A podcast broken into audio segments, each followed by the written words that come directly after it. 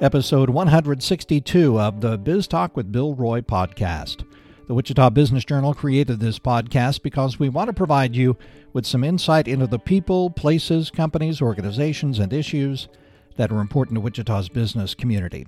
Dr. Lee Norman says he feels like he's on an Army deployment fighting COVID 19, and he was recently deployed to the Middle East. The Kansas Secretary of Health and Environment is my guest for episode 162 and he has some advice for businesses. First, our big story in the weekly edition The Office of the Future.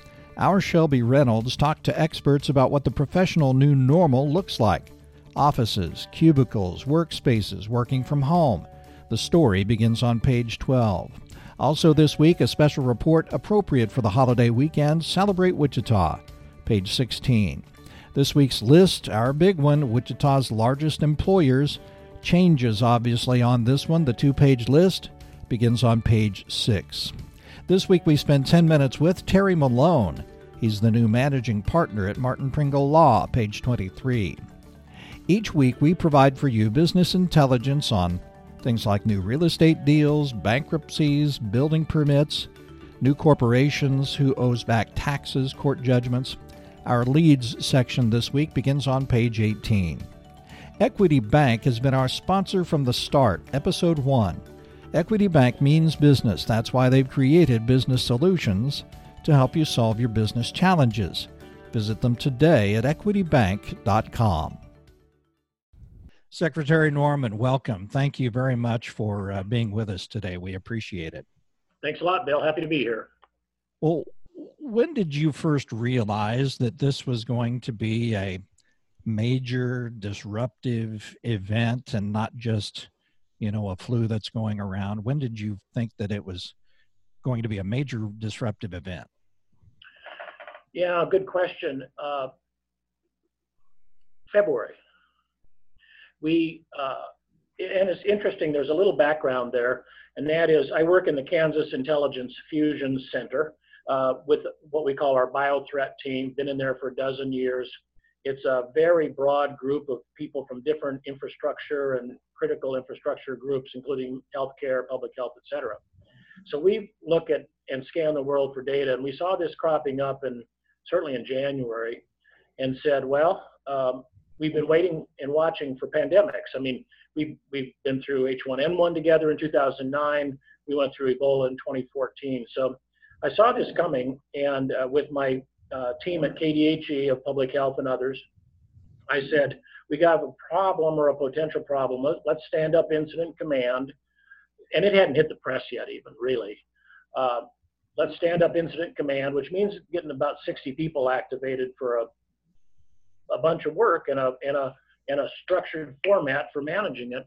And they said, You've lost your marbles um, because there's, what are you talking about? And I said, Well, there's there's two problems or two reasons I'm going to stand up incident command. And one is because I think this could be a problem and I want to be ready for it. And the second is because I'm a secretary and I can do that if I want to. Right. so they said, well, those are two pretty good reasons. So we did, but it was kind of incident command light uh, until we really saw things unfolding. Then, but then we were organized.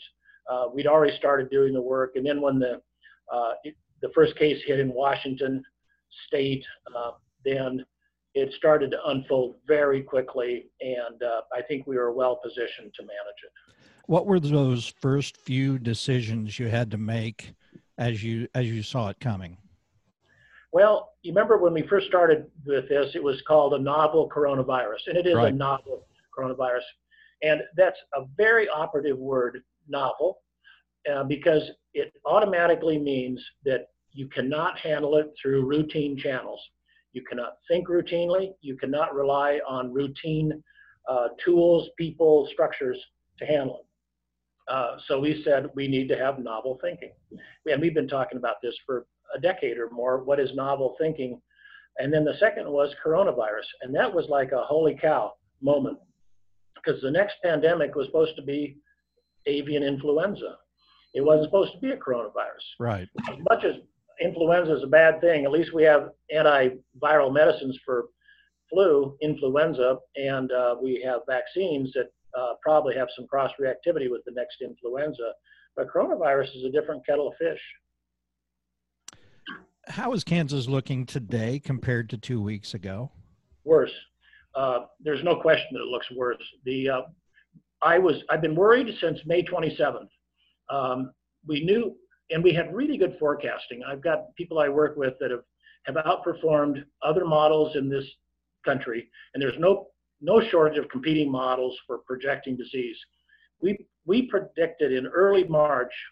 Uh, Dr. John Rule, captain in the Army, crack epidemiologist, Farah Ahmed, PhD, in my own uh, agency. We looked at it and said it's going to peak out about uh, April 19th. We did, we missed it by a day, uh, which doesn't matter, of course. Um, and then, but what really bothered me was that when the compromise uh, bill in late May uh, on the 27th then basically said May 28th, the reopening plan is merely guidance. And then a third of the counties went one way, a third of the counties stuck with our uh, plan for us, even though it was just guidance, and a third came up with something that was probably as strict or maybe even a little stricter. So all of a sudden, we became a very patchwork quilt of a state. And I said, Katie Bar-Door, this is going to be a problem because, for example, our state plan still has gatherings of 45 or less right now. We right. have that phase. And I said, this is going to be a problem. I don't care if it's in, uh, you know, Party Cove at Lake Perry, or it's going to be at a bar, uh, or it's going to be at basketball games or rodeos. It's going to be a problem. Fairs, musical venues, because mass gatherings are a problem. And then, of course, we already have mass gatherings called uh, places where people work, sure. like plants or prisons or nursing homes. So it, it was not a, a secret that gathering like this, where people congregate, is going to be a problem. So, you know, when it started about seven to 14 days after March, sorry, after May 27th, was when the curve re, uh, reverted. We had favorable downward trajectory on uh, all three of the measures that were critical deaths, hospitalizations, and the rate of new cases. So within seven to 14 days afterwards, those reversed, and now they're all going in unfavorable directions. We've had over 2,000 new cases just from Monday morning last week to Monday morning this week. That that would have been a month's worth of cases, and we got there in one week last week. So it is escalating extremely quickly. And it sounds like you're not surprised. No, I would have absolutely predicted this. I would have bet my paycheck on it. Yeah. Uh, um, some say uh, cases are up just because testing has increased. So, what's the best data we should look for when we want a really good, accurate picture of how Kansas is doing? Yes. Well, and it is true. If you didn't do any testing, then you'd have no positive cases, but still, people would still be hospitalized and dying and sick from brand X disease. But uh, so there's no excuse for not doing the appropriately uh, managed testing that we're doing.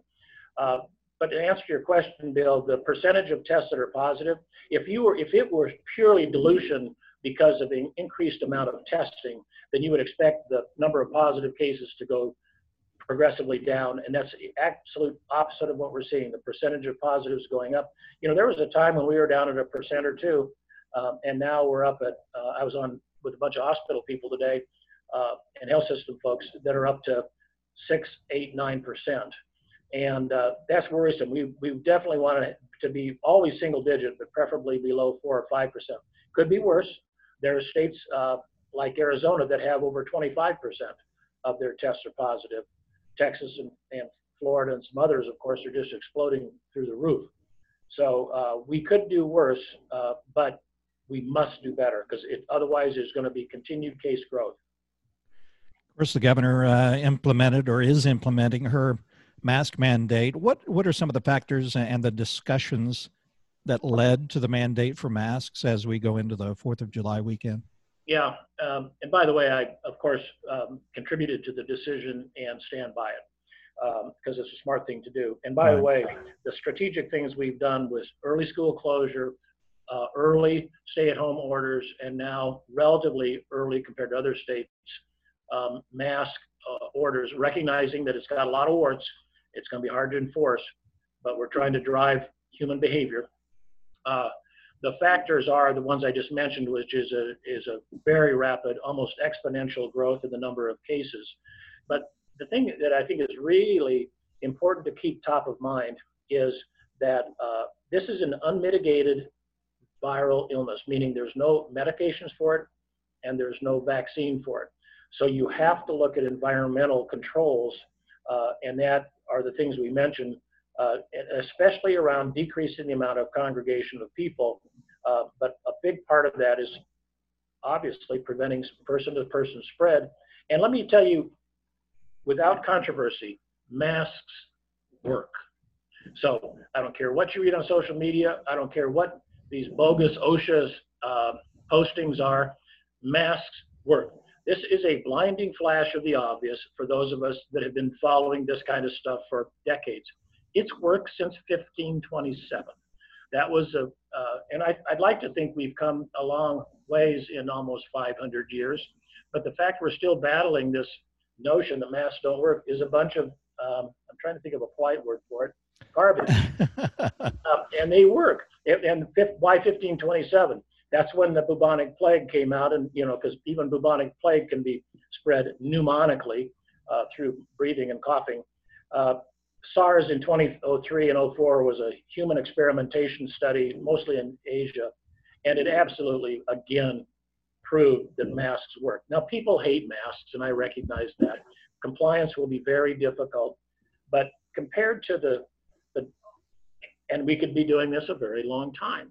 But compared to the downside of not using them, and granted, it's not the greatest thing since sliced bread, it does not prevent 100% of the infections. But if you can prevent 60% of the infection 60% of the time, why wouldn't you? And again, not that big of a burden. If we're talking about when, and again, on Thursday morning, the governor will come out with the kind of the, the definitions of what is uh, outside. I mean, what is social distancing?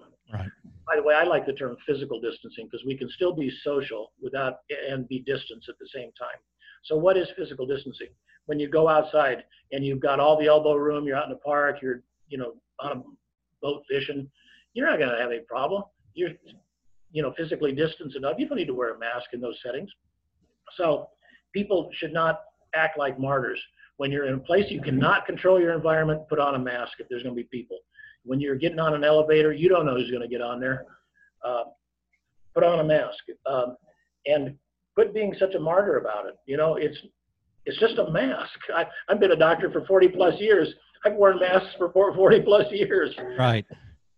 I, I, went to the doctor this week. I had a mask on for about an hour and I did not pass out or anything. So I was pretty pleased with no, that. That's because you're young and healthy. Right. You bet. You bet. well, uh, are, are you surprised at how large or divided people are about merely wearing a mask? Um, I'm not surprised they're divided in terms of wanting to. I'm surprised at how nasty people have become. I've got dozens of state and county health officers who have resigned their positions because county commissioners are firing them because they've had death threats against them. They've had protest stations on their front yard and, and things burnt in effigy. And, you know, we're just trying to keep people alive.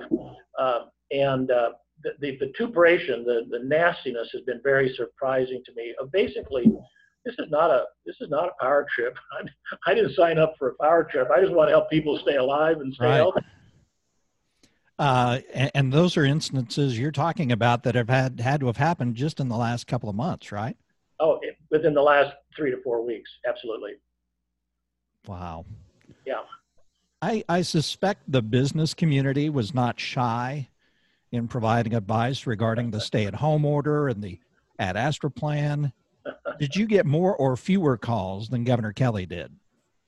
Well, I can't comment because I don't know how many she got. My 3,906 emails from today and probably texts and phone calls are, are still awaiting me. Um, actually, uh, Bill, to be honest with you, um, the the business owners have been very respectful and uh, have said, and they've been um, kind of uh, patient and said, "I want you to understand my concerns." You know, of course, it's not like I don't live in the world. You know, my daughter, eh, who uh, in Washington State has essentially lost her income source, and she's mm. a hmm. single mom with two kids at home. I'm helping her out. She's she's not having to uh, go on public assistance or anything, I, we, you know, we're take, I'll take care of her. My son in New York, who caught COVID-19, uh, was fortunately got over it and was able to go back to work. Uh, it's not like I live in a glass bubble someplace. I recognize that. What I think, and what I think, and I would really like the message to get out, is that I think that masks will help businesses. And the reason is because there's a lot of people out there, particularly older folks, uh, that will put off going into stores and things like that because they don't feel safe. And I think that businesses, oh, and by the way, if we do better at uh, social distancing and mask wearing, hand washing, and the like, then there'll be less of a uh, pressure to close down businesses, to go back, to take steps back into a stay at home. Nobody wants to do that.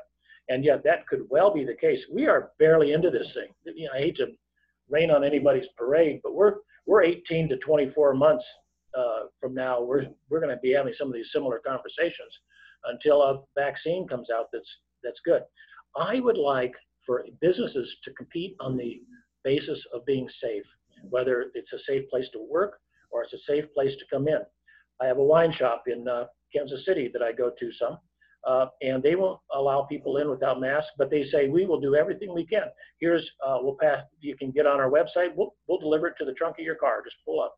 I mean, they're doing and a few people grumble, but mostly say thank you. I, matter of fact, I was going down the street to such and such, and man, that place was jammed with people, and I didn't. It looked like going into a TB ward, you know, or something. I didn't want to do that. So I, I would think that the businesses would uh, maybe turn it a little bit sideways and say, we want you to be safe. Come on in here. We'll help you uh, be safe. Wear a mask. Uh, but I realize that's kind of Pollyanna thinking, but I really believe that. Any other advice you have for businesses as they continue to uh, try to survive and and and grow uh, under these situations? Um, I think there's a couple things that come to mind. I already mentioned one about competing on the ability to be safe, uh, to use innovation. You know, it's a tumultuous time. What are the things that I can do to reorganize my business maybe a little bit differently? Maybe changing menus, maybe uh, having a different line of services. You know, when the more things that are up in the air with chaos is a time when clever thinking can be done. Um, I met with, uh, not long ago, maybe a month ago, with some architects and design persons that talked about work settings. Uh, what can be done to help um, recruit people better and different, a different kind of talent uh, to, so we can outcompete other businesses for the architects, for example. And you know, for how quickly things change. You know, two years ago with Apple and Google working on these on these big uh, long tabletops was you know high click, uh, fast moving technology, young hip people. Man, that came to as a door slammer. Right. On things. So how can you pivot uh, to provide a safer environment? And uh, I think that people need to uh, quit digging their heels in, quite honestly, and say there's a new reality. How do we adjust? And not only adjust, but how do we thrive? in it. And I, I think there's a lot of opportunity there. I know you're frustrated by some public behavior. Uh, what aspects of, of the public behavior you're seeing these days are you pleased with? Um, I think that I'm first off really pleased with the. There's a silent. I, I, don't know if it's the majority or not. Maybe not majority, but there's a large silent segment out there that are just doing everything they can to uh, to minimize the risk to others. Uh, particularly older folks, uh, but of course they're enlightened self-interest. They don't want to get sick and die. Right. Um, but, but, there's so many people. You know, for example, we have uh, communities with people of color, um, racial ethnic minorities, and um, that are doing everything they can to help uh, from a charitable or or a community service way to help people have access to testing. Uh, when I think about uh, when schools close, all of a sudden and we forget that schools like uh, a lot of people depend on schools for nutrition, uh, child care, and those kind of things to, to, community organizations stepping up and saying, what can we do with that? Um, so I, I think there's been a lot of goodwill, and it goes largely unnoticed because they're not sitting home uh, spouting off on, on social media. Right. And, uh, and I think those people, a tip of the hat to them, uh, they're a, a, very powerful force uh, for good. Uh, the thing that I think goes particularly hard is that everybody's got a great esprit de corps for about 72 hours, you know, and uh, and then and then things started to unravel. So now, what five months later into this, the esprit de corps is left the building, and Mhm. uh, what is it we can do to say, okay, uh, let's get ourselves up, dust ourselves off. But I'll tell you, I, I don't if you know this, but I was deployed with the Army in the Middle East in 2017, 2018 for a good Right. part of the year. And when this hit, I said, I am deployed to Topeka or other places because the battle rhythm has been, it, it has been uh, absolutely as fast paced as an Army deployment. It's just been uh, dizzyingly difficult to keep ahead of. And once we think we know something, then also we so little we know about this virus. Uh, and then we get such from the top of government on down, we get countervailing messages and confusing messages and inconsistent messages. And uh, and some of it is just because nobody knows the answer. Uh, so how and thank you for uh, sharing with listeners what I think is good quality information because it's coming from me. But um, but beyond that, I, I think it's really good to have a consistent message and then to admit when we're wrong. You know, like early on, we said masks are not the greatest thing, but then again, we were trying to preserve masks so that people that in healthcare settings and first responders would have them. So there, there's two ways. If somebody changes their message, uh, let's say on masks, there's two kinds of people that say, well, there they go again, a bunch of idiots who don't even know the right answer. And then other people saying, thank God we have people that have enough in, intellectual integrity to say we we we're learning different things. So to be forgiving and, and to be uh, uh, re- resilient, I think is a really good word, and accept new ideas, but not to be, and particularly not to be deliberately hurtful. You're in a deployment. When was the last time you had a day off?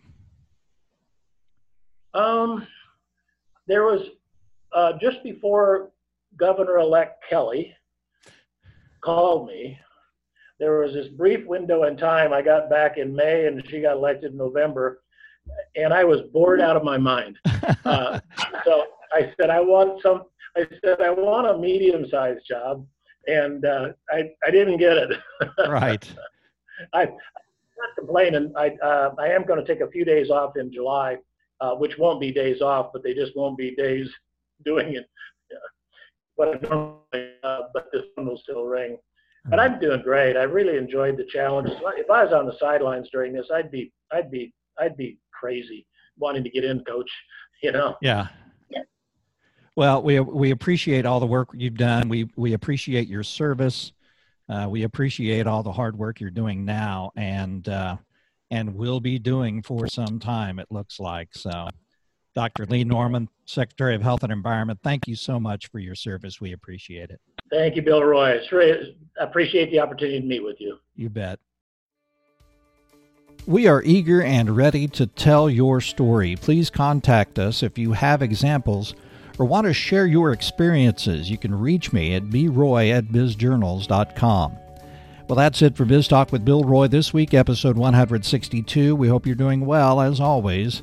And as Secretary Norman said, now's the time to be creative, innovative, and entrepreneurial as you fight to survive and eventually prosper.